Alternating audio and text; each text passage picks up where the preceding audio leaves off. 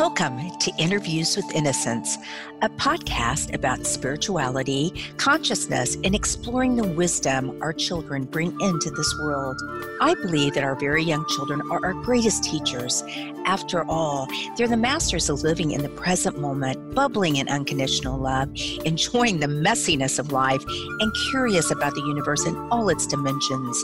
The pure essence that young children exhibit lives within all of us. My hope is that these interviews will help us discover, embrace, and connect with the sacred core of childhood that resides within each of our hearts. I am your host, Marla Hughes.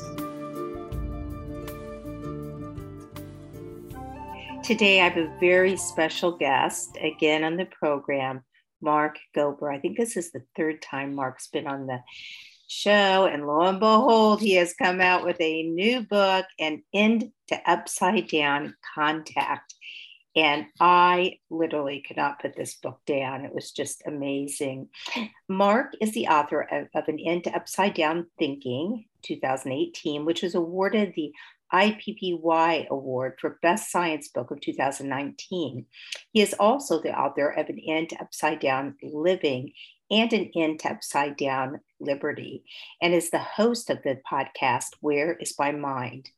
Previously, Gober was a partner at Sherpa Technology Group in Silicon Valley and worked as investment banking anal- analyst in New York. He has been named one of IM Strategy 300, the world's leading intellectual property strategists. Gober graduated magna cum laude from Princeton University and was elected a captain of Princeton's Division One tennis team. Welcome back to the program, Mark. Thank you for having me. I didn't realize that you wrote an upside down and into upside down liberty. So I'm gonna have to run out and get that book.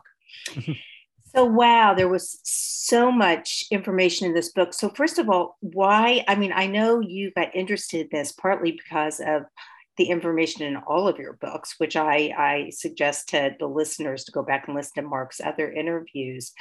Um, but really, what grabbed you about it was that you started believing after all the research you that you did. Well, it's really hard for me to explain why I get grabbed by the things that I do. Mm. I've tried to deconstruct that myself. And it's hard to explain because at certain times in this research journey, which for me started in 2016, when I had this, if you want to call it an intellectual spiritual awakening, uh, coming across podcasts and scientific papers that totally challenged my previously materialistic worldview where I thought life was meaningless and there was no spiritual dimension to reality, no life after death, no consciousness after death. Uh, so I had a very dramatic worldview change at that point. And since then, I've just been interested in all sorts of things. Yes. Um, but even early in that 2016 era when I was focused mostly on consciousness and the brain and psychic abilities and that sort of thing and the scientific evidence, I came across a lot of research that talked about contact with non human intelligence, whether in the form of psychic phenomena or even in the form of otherworldly spiritual dimensions or even other planets like extraterrestrial. So it's been on my radar for a long time.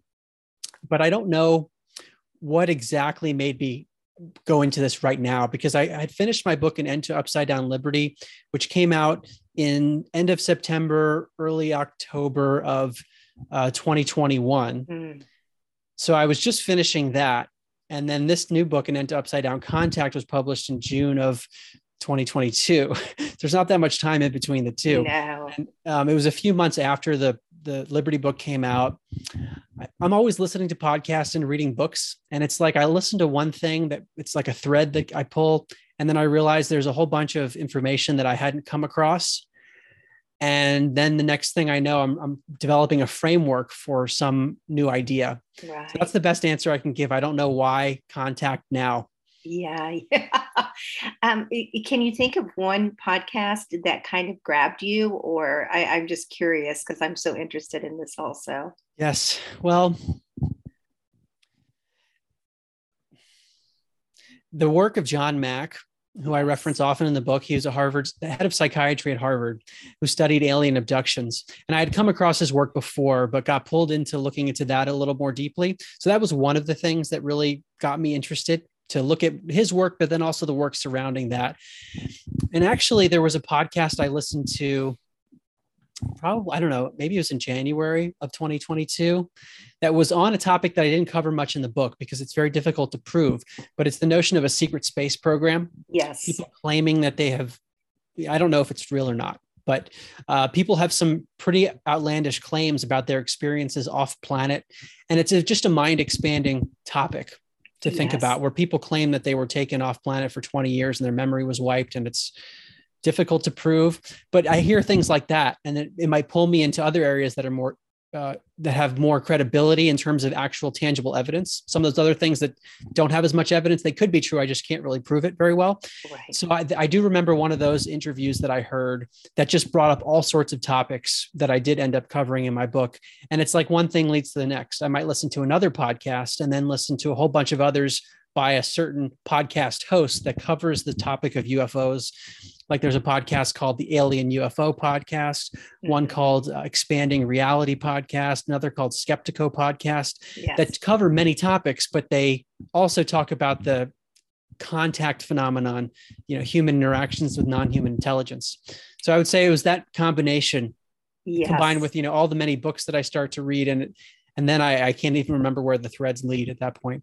Yeah, yeah, Gaia. When I I've listened to some of the interviews on there that David Adair, he's he's an interesting fellow. I'm sure you heard about him. But anyway, so let's start kind of at the big beginning of the book when you talk about shattering consensus reality.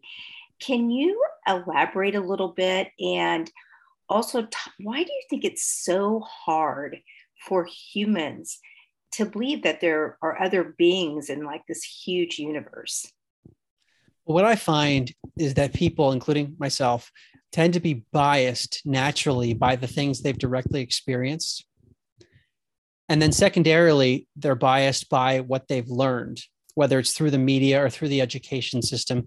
So, if you haven't gone outside of your own personal experience or the mainstream consensus in the media or education, these topics will seem completely insane. Mm-hmm.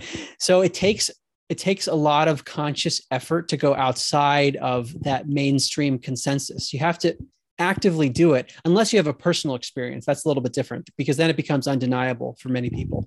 But for someone like me who hasn't had one of those direct experiences, like I haven't encountered an alien, at least not that I remember, uh, I I've had to really push myself mentally and intellectually to research other things and remind myself, Mark, you've had a very limited life relative to the entire spectrum of experiences in the universe, not only on this planet, but in potentially other dimensions, other places in the universe outside of Earth.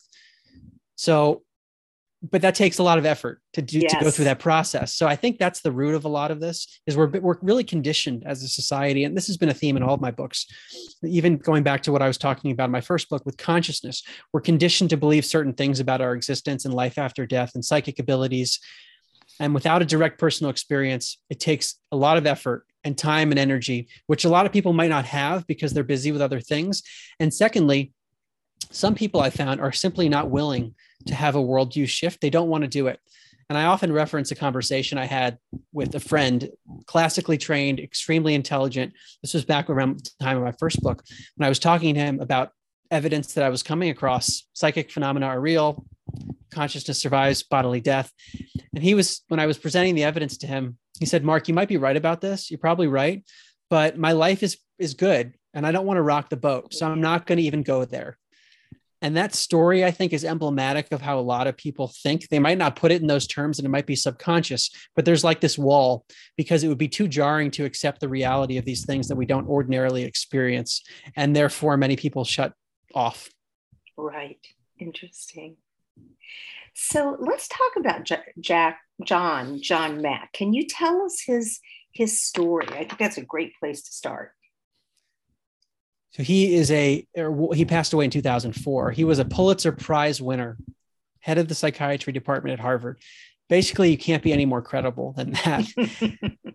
and he wrote two books about alien abductions. The first of which is called Abduction, written in 1994, and the second is called Passport to the Cosmos, I believe published in 1999. He came across the work of Bud Hopkins, who's famous for having studied people claiming to have had alien abduction experiences. And it was a colleague that said, You really should talk to Bud Hopkins because he's encountering these people and they seem to have very real experiences where they're taken aboard an alien spacecraft by alien beings, sometimes described as gray aliens and even, even other species. And they have all kinds of procedures done to them. You should talk to this guy, Bud Hopkins. So at the time, this, as the story goes, John Mack was not even thinking about these sorts of topics, but he began to evaluate people who claimed to have these experiences. And what he found was that they were not psychotic and they weren't doing this just to try to get attention, which in many cases, people who speak about these topics from firsthand experience, they're ridiculed. People will say yes. you're crazy. So it's not like this is the sort of thing where you could make a career out of it. I mean, maybe some could, but in, most cases, people would call you crazy. So he was evaluating all these factors and concluded that something was going on, and it was not. It was not a typical psychiatric condition that he was accustomed to seeing with someone who had a real mental illness. So his book Abduction, it's written like what you'd expect from a scientist. It's case study after case study, in addition to frameworks for how these abduction phenomena could be real. But he goes through people goes through the experiences of people that he actually worked with one on one, where he would they would present their story, and then he would use a technique called hypnotic regression, which is often used to bring people back to past lives. And many people would say it's not fully credible, and even like Dr. Ian Stevenson from the University of Virginia, who studied children with past life memories. Mm-hmm. There are over 2,500 cases studied. He was very skeptical of hypnosis, but admitted in one of his books that there were some cases of hypnosis that he could not explain, where information came forth that could not be explained as the hypnotherapist implanting ideas or leading right. the person. So, the, the point here I want to make is that maybe it's not a perfect method, but there's information that seems to be unlocked through the hypnosis process that John Mack was using, among others, like Bud Hopkins. So he would use hypnosis, and then he these memories would be unlocked. Sometimes the person would have a memory before the hypnosis, and it would be maybe less granular, or even sometimes a bit distorted relative to what came out under hypnosis. And he goes through case by case in very granular detail of what these people were saying to him. And what's remarkable is that there are many overlaps in what the people report like bizarre details of like sperm being extracted or eggs being taken from women, uh, artificial insemination, very specific things like being operated on. Um, that it, it, reminds me a bit of the near death experience. Yes. And there, this comparison has been made where you have the anecdotes that sound totally supernatural and like out of a sci fi movie. In the near death experience, people are encountering spiritual beings. Sometimes they see things outside their body, which upon being resuscitated is validated as accurate. Bizarre things. But when you look at all the, the case studies in the aggregate, there are remarkable similarities, even among children, both with the UFO abduction phenomenon and near death experiences. So it starts to chip away at the rational mind that wants to dismiss this stuff. And I think that's what happened to John Mack, as he was unable to dismiss these independent accounts, people that were completely separate from each other, different walks of life and professions, coming up with very similar stories, including children.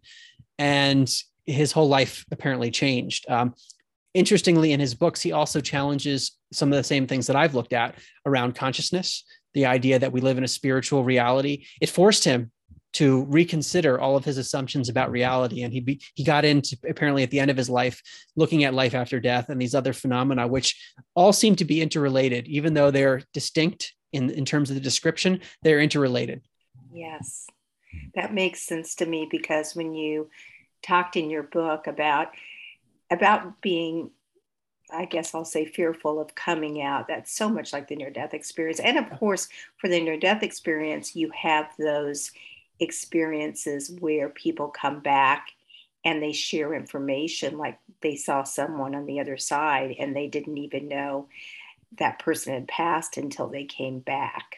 And I'm sure that there are examples like that with the alien abduction and UFOs and, and you know those kinds of stories that kind of really blow your mind. Um, yeah.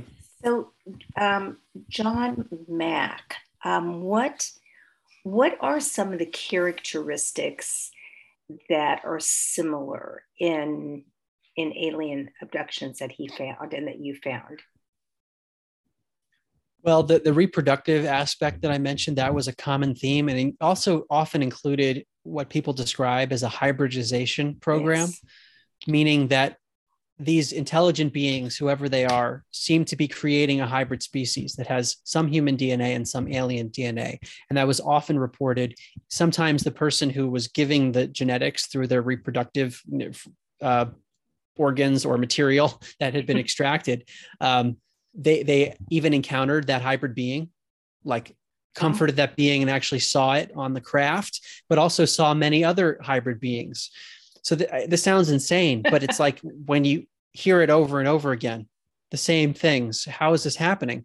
Another thing that comes up, which is very difficult to explain, is it's known as phantom pregnancies, where a, a woman will become pregnant but cannot correlate the pregnancy with any sexual activity, including women who are lesbians and don't have any male partners.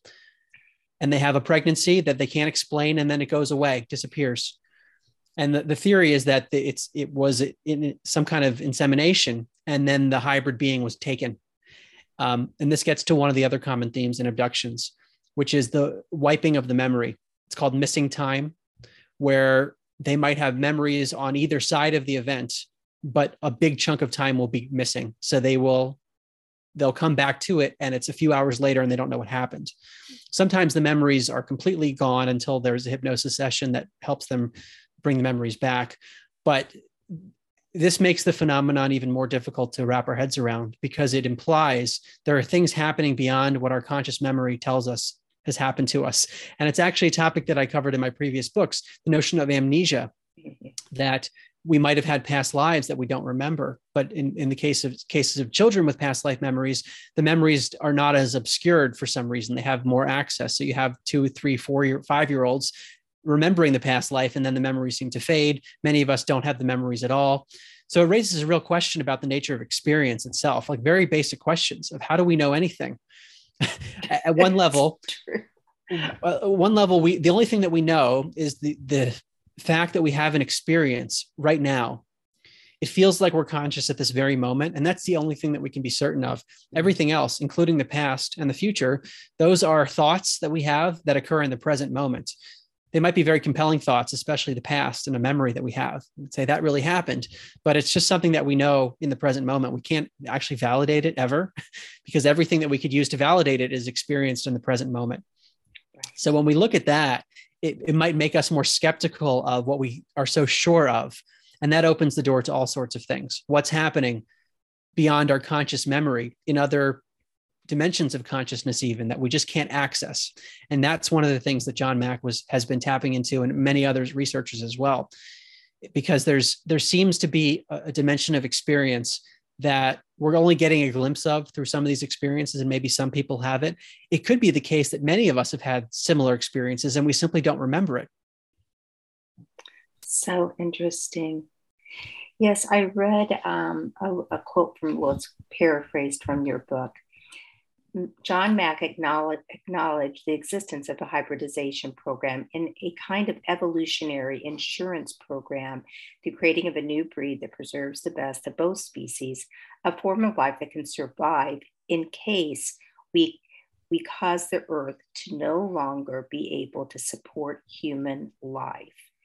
He also viewed this abduction phenomenon as having a shocking reality quality that creates a potentially rapid transformative power to potentially be one of the most powerful agents of spiritual growth, personal transformation, and expanded awareness that is now affecting people on this earth. So what does all that what does all that mean? What's going on? Well i really don't know. There are lots of theories like why, why would this hybridization program be happening? Let's say it's true that people are being literally abducted. I should go back one step is that the abduction seems to have both physical and non-physical elements where people are having the experience in their consciousness but their body doesn't move this is something that John Mack saw and also is experienced on the psychedelic DMT. There were studies done by Rick Strassman at the University of New Mexico where he wasn't he wasn't even looking for this sort of thing, but when he gave people this uh, concentrated psychedelic, they entered other dimensions and had an alien abduction experience meaning the same thing that other people experience without the psychedelic DMT. He didn't know about abductions at the time. So that was a pretty mind blowing idea that basically. Our consciousness could go to some other dimension and have an experience. But then there are also physical cases where the person is like a phantom pregnancy. They might have scars or birthmarks. They might appear above the, their bed covers, whereas they went to bed under the covers and don't have a memory of the change. So there are things happening physically as well. Um, but it, raises all kinds of questions. What is this physical? Is it not physical? And then the other question, which is what I think you were getting at, is right. is this is this a, a good thing for Earth or is it a bad thing? And there are theories on both sides. And some would say that this is like an evolutionary insurance program. These are higher beings who are helping us by creating a hybrid species to continue the genetics in case we blow ourselves up or something like that. There has been talk about actually seeding other planets. People have reported that that that's what the hybridization program is about is there are other planets in the universe and these hybrid beings will be basically dropped on the planets to inhabit them and they need to have our genetics for that. Often people report extreme spiritual awakenings. So that's something else that could be involved in our, our positive evolution.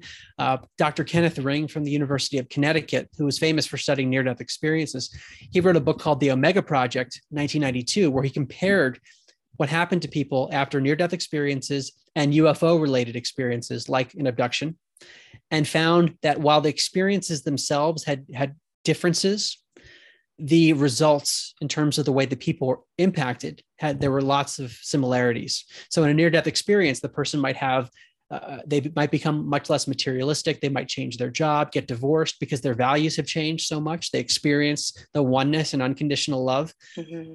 In the case of UFO encounters, like an alien abduction, the, the person might have a traumatic event where it seems on the surface to be very traumatic because they were taken against their will and they were operated on and they were brought back in their bed. And, you know, that wasn't something they consented to that they can remember at least although some people would say they consented before birth, right. which is a separate topic. But but it's very traumatic.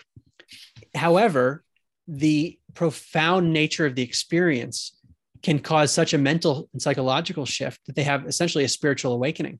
Even what Kenneth Ring finds is, is that people become more spiritual, actually not more religious, but more spiritual following both near death experiences and these UFO encounters. And they even have Kundalini type awakenings.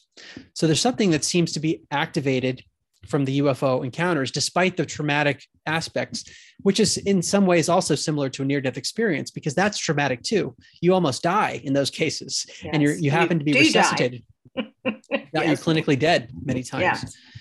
So that's the um, some of the more positive aspects that it's evolution it's helping to maybe preserve genetics but also it's evolutionary. It's helping people to wake up in some capacity. And there are even miracle healings that occur. Mm-hmm. um, but then there are other theories and this comes primarily from dr david jacobs at temple university who like john mack and they were colleagues um, he took people under hypnosis and was evaluating what they came back with. Now he's John Mack passed away in 2004. So David Jacobs' most recent book was 2015, I believe. It's called Walking Among Us, where he was he saw changes in what people described from their abduction experiences. And he also talked about this hybridization program. And when I say he talked about the people that he worked with, the, the, his his subjects, they reported this, but they increasingly were talking about a darker uh, agenda that these alien beings were creating hybrids that would be indistinguishable from human beings, but had enhanced mental and te- telepathic capacities and the ability to mind control people because some of these alien beings apparently have those enhanced capacities, but they also lack empathy. So by creating the hybridization, you would get some of the human aspects, but then some of the advanced mental capacities of these alien beings, but for the for the purposes of planetary takeover. So that's what his books are about. That he called them hybrids human hybrids that essentially you could you couldn't distinguish them other than this mental difference.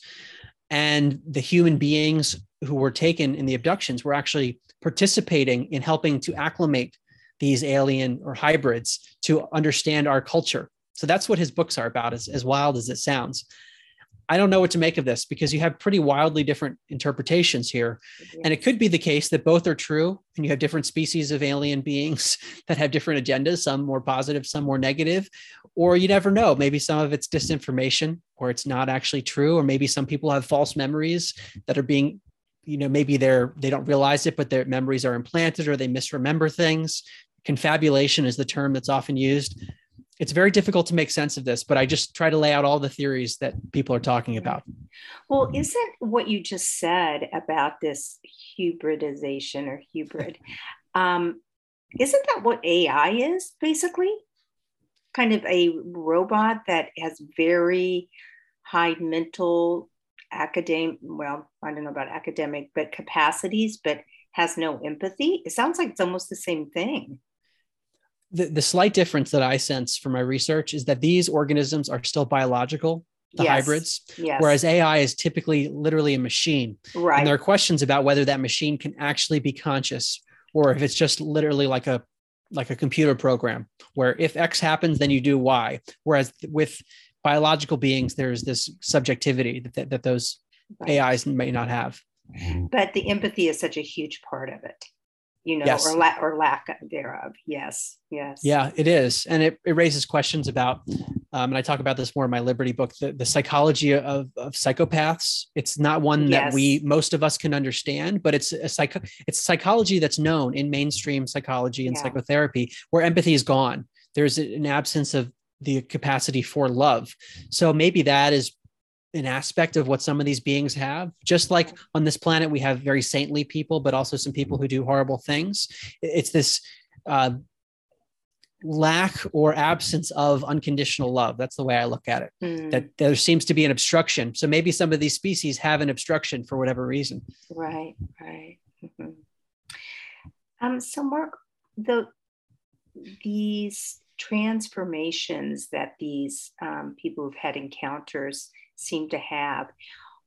Do they talk about them in the same manner the NDEs do in terms of like it was more real than real, and also that the transformation stays and it's just like yesterday, even though it can be many, many years later? It's a really good question. I, have noticed some differences in it, in that I hear more cases where the person was traumatized in some way. Whereas in the NDE, they're in a field of unconditional love. The majority, there are some of the hellish NDEs that are more difficult to pin down, but the majority of the typical NDEs are they're in a heavenly state. They don't want to come back. Right. There's there's less of that. There are some positive encounters for sure, but people are being operated on against their will, and they that's not something that they're necessarily seeking out. Um, so the transformation that they have it's one that they have to integrate more that's my sense and john mack talked about that that if people didn't take the time to look at the positive spin on their experience they could be horribly traumatized right from the alien encounter now i say it, it's hard to generalize it's not a monolithic phenomenon because there are beings like beings of light that are encountered who seem to be incredibly benevolent and they might have a miracle healing that was done in a way that they that was benevolent. Although the darker take, like Dr. David Jacobs, he he did find that people were healed, but said that that the beings were doing this out of selfish reasons because they wanted to preserve their specimen effectively, not out of anything benevolent.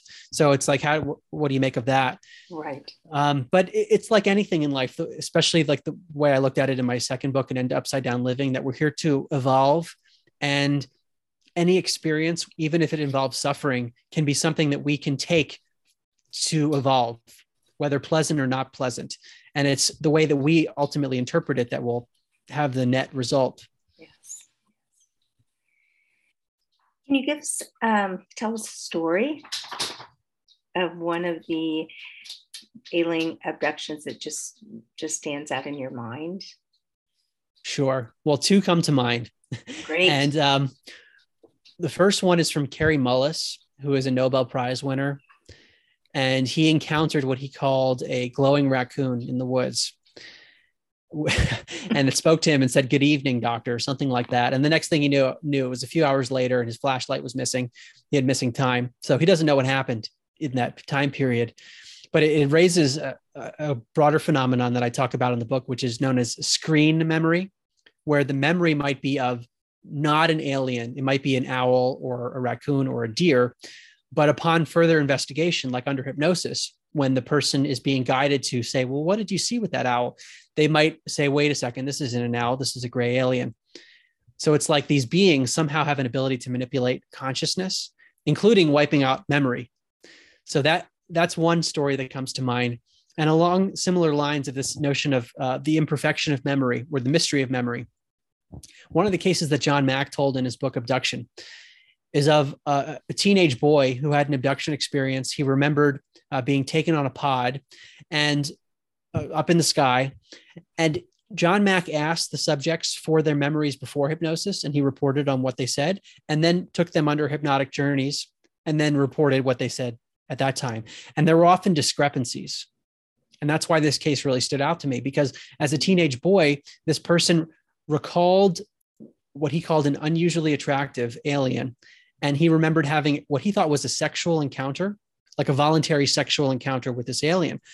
But upon being hypnotized, what he described was like the typical abduction phenomenon where he was in the surgery room and it, it, it seemed like sperm was extracted through machinery. So it was not as he remembered without right. hypnosis which again raises all sorts of questions about memory. But it was fascinating that both there was this discrepancy and what he started to recall under hypnosis was the typical alien abduction experience in mm. terms of you know being in this surgery room and having this sperm extraction uh, which is presumably is part of a hybridization program. And I, I, should repeat this is in a book by the head of psychiatry at harvard exactly which is crazy. exactly. And the last one was a nobel prize winner. And a nobel prize winner. That's why i like to mention those two cases. Yeah yeah exactly. Wow well when i um, went on my ayahuasca retreat, we would share our experiences the next day. We had, I think, four, and it didn't happen to me, but quite a few people in the group um, had had surgeries, and they actually saw what we think of gray. What do you call them? Gray what? Gray, gray aliens. Yes, grays. Um, come down and you know do some work on them, and some even felt i wouldn't call it a miracle healing it wasn't those kinds of things but they were definitely you know better they stated but it was interesting it was very um, transformative for these people. So won't it be interesting with all of the psychedelic research if this starts coming out more as people the default mode um, mode turns off and and have you have you seen any of that in your research? I know you mentioned DMT, but what about LSD or psilocybin or anything like that? Well, there seems to be something unique about DMT. There are mm. specific DMT entities that, that, Dr. Rick Strassman talked about that he didn't see in other research. But anecdotally, I have heard from people that have done other psychedelics, they've encountered right. beings. Um, ayahuasca, which is related to DMT because that's the active ingredient, it's a plant brew, so it's not pure DMT. Mm-hmm. People talk about mother ayahuasca, literally guiding them through this process. So there's something going on where the, the psychedelics unlock the filter to these other dimensions of reality. And you're reminding me of something I meant to say earlier about the, the realness of the experience. Yes. Because you because that's what happens in a near-death experience. People say realer than real. With the UFO encounters, people do think that it's real often, but they talk about a dreamlike state where they felt like it was real and it felt like a dream, but they don't have the language to describe yeah. the dimension they're in. And this might relate to your question about psychedelics, that maybe it is it's very real, but it's a dimension of reality that we can't put our finger on. And it feels dreamlike, but it's real and it's not this dimension. I don't even know what to call it. There seem there's like other realms that yes. seem to exist. I felt that way with my experience. That's a good way to put it. Like it seemed dreamlike, but it seemed very, very real. Yeah, it is that human language, it it can't explain everything. So what what do you think the implications are of of all of this. Well they're so massive because if there I know, are other I, I, don't even I feel silly even asking that question. It's like there there it's it's like unimaginable implications. If these beings exist and they're interacting with us that's what i try to focus on in the book. Not just that they exist but they're interacting. like, what does that mean about human history? What does that mean about everything that happens in society? Are we being influenced beyond our conscious awareness? And has this been happening historically? Can we look at ancient mythology and even biblical texts from this lens? When people, you know, right. I talk about the book, book of Ezekiel, the famous text where he talked about encountering a fiery chariot and creatures. If we look at these stories, which many would consider to be mythology, maybe they weren't mythology. Maybe they were having transcendent experiences with beings who have been interacting with us for a long time. So it raises questions about how we've been steered in certain directions? Have we been genetically modified? Are we the product of genetic modification? I mean, there's so much we don't know about DNA. It's certainly possible if these beings exist. So it opens the door to to to us questioning every discipline, history, like you name it. We should be questioning it based on this alternate framework. Do you think that it um, the UFO contact I mean, NDE has always come back to the golden rule, right? Kindness yeah. and love. And this seems to play a little bit differently than than that. But once again, I guess it's who you believe and the different experiences and how they've come back. But you did make a good point. Um, how do you experience and process it? That's the important thing. Right. And it also raises the notion that there are beings, including human beings, that are disconnected from the golden rule. They don't act in accordance with that. Right. So they're, right. they are, my... yeah. So they're not fully, they're not fully enlightened, if you want to call it that. Mm-hmm. They're acting in an unenlightened fashion, which makes sense if you look at a lot of things on our planet. Why wouldn't it be the case that you could have a spectrum of beings in other dimensions or other planets? And while they might be advanced technologically, or they might even have had spiritual awakenings, we we know spiritual teachers who become corrupted and they they take that learning for power or for other more nefarious purposes. So that could be happening. And then on the other side of it you have beings that are more enlightened that might be advanced in other dimensions and are following things like the golden rule and are applying it to try to help. Right. Well that is a good point. Look at the spectrum of the beings on this earthly realm. Why wouldn't it be the same in you know in other realms? And wow. I would add to that, Marla, that maybe the spectrum that we see on this planet is a mirroring of these other dimensions that people are, are tapping in based on the intentions that they're setting, or maybe even the trauma that they're experiencing, whatever it is, into these lighter beings or the darker beings. I mean, if consciousness is, is something that we tap into with our brain and our body, then that's plausible. And it's like, right. which frequency, which which TV station yes. are we going to tap into? Yes, yes. so I know chapter nine is called Toward a Positive Future. So, can you just summarize what you talk about in that in that chapter? Well, the way I, I ultimately look at this phenomenon to try to make sense of it, because it, it, at one level, it's just it's really interesting just to know more about our reality, and I think that's super important because the more we know about our reality, the more informed we can be in our decisions in life. That's how I've always looked at things, whether they're mm-hmm. pleasant facts or unpleasant facts. For me, I want to know about what they are. So that's one of the reasons that this phenomenon I think is important. But there, there can it can be a distraction. It can be like I, I often reference the teachings of Dr. David Hawkins, who was a psychiatrist and had many personal awakening experiences.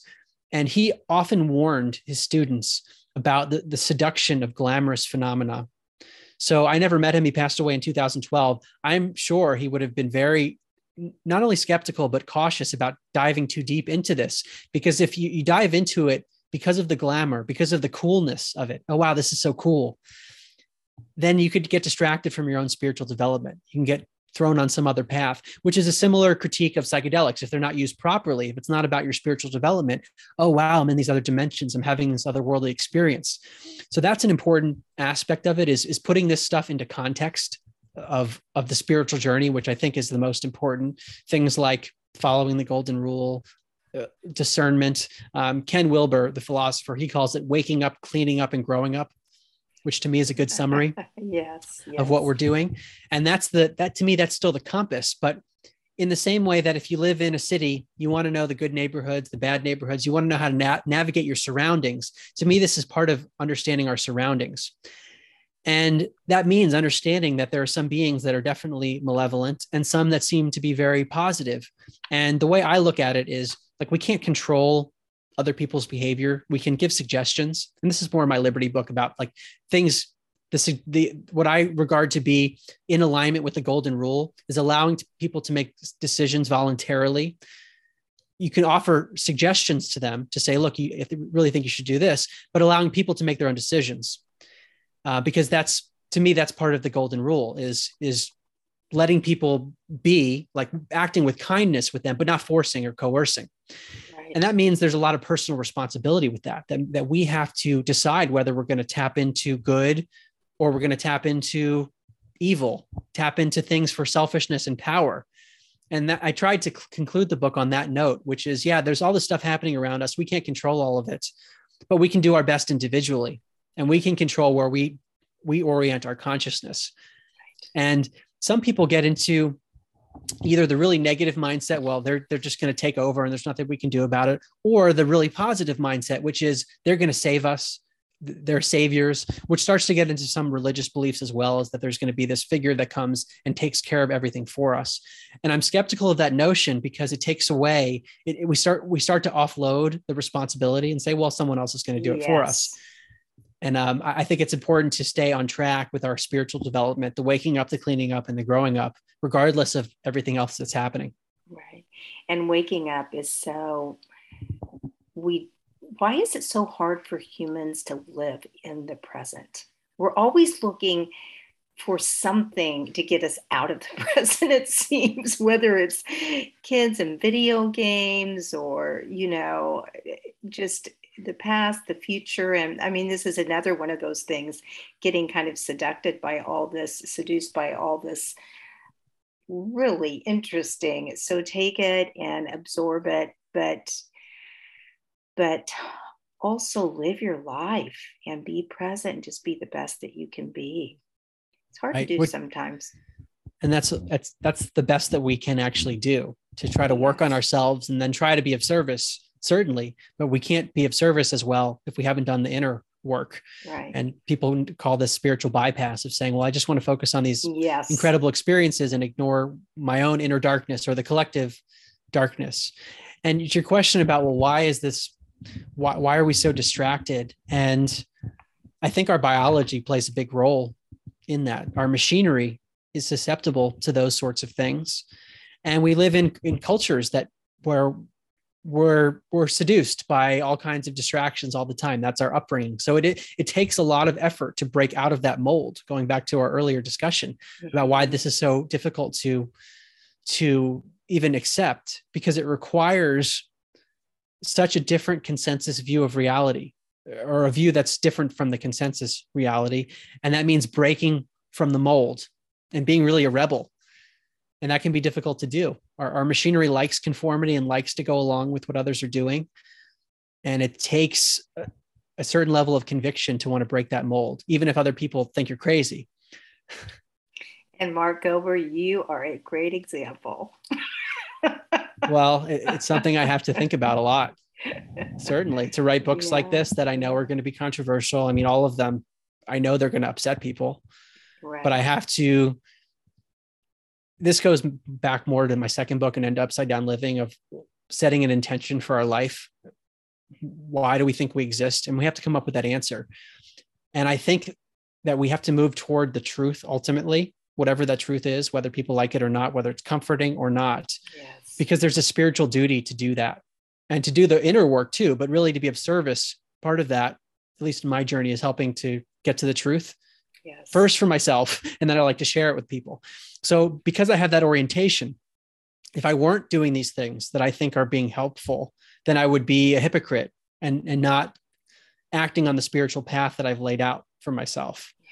so i have to do it even right. if it upsets people even, even if you don't want to do it you have to do it that's yes that's yeah. great but i will say that there's always a part of me that is hesitant to write about these things, all four of my books, and even doing interviews and stuff. But then there's this other part of me that overrides it every time. Mm.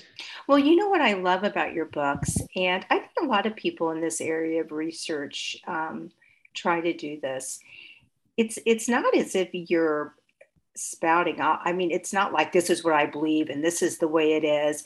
You lay out all the research and let people come to their own conclusions and you show both sides. So kudos to you.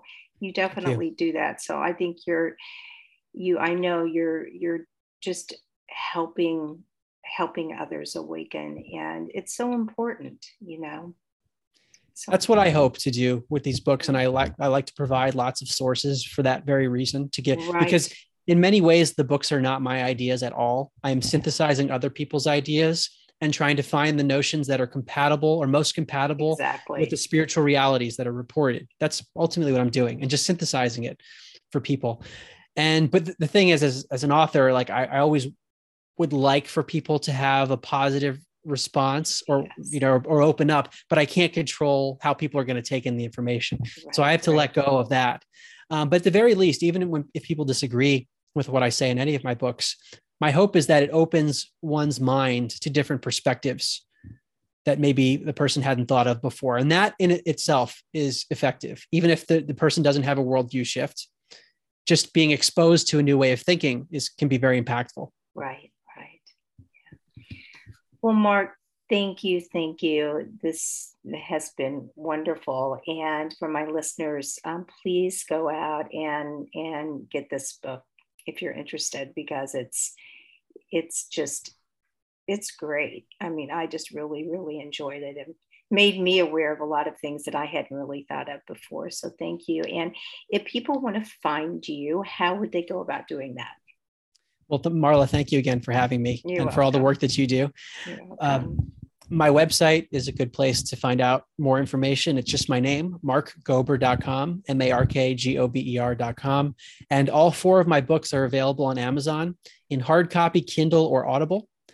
And my podcast is called Where is My Mind? And that's available on Apple Podcast, Spotify, all the major players. And that's more about the idea of uh, that consciousness doesn't come from the brain. So it doesn't get into the UFO stuff as much. That was from 2019, but it's more about psychic abilities and uh, the survival of consciousness after the body dies. Yes. Well, thank you so much and have a great evening. And I'm, I'm sure I will, um, you'll be back on the show talking about your next book, but why don't you take a little break? we'll see. I, I really don't know what's next. okay. Thanks, Mark. Bye-bye. Thank you.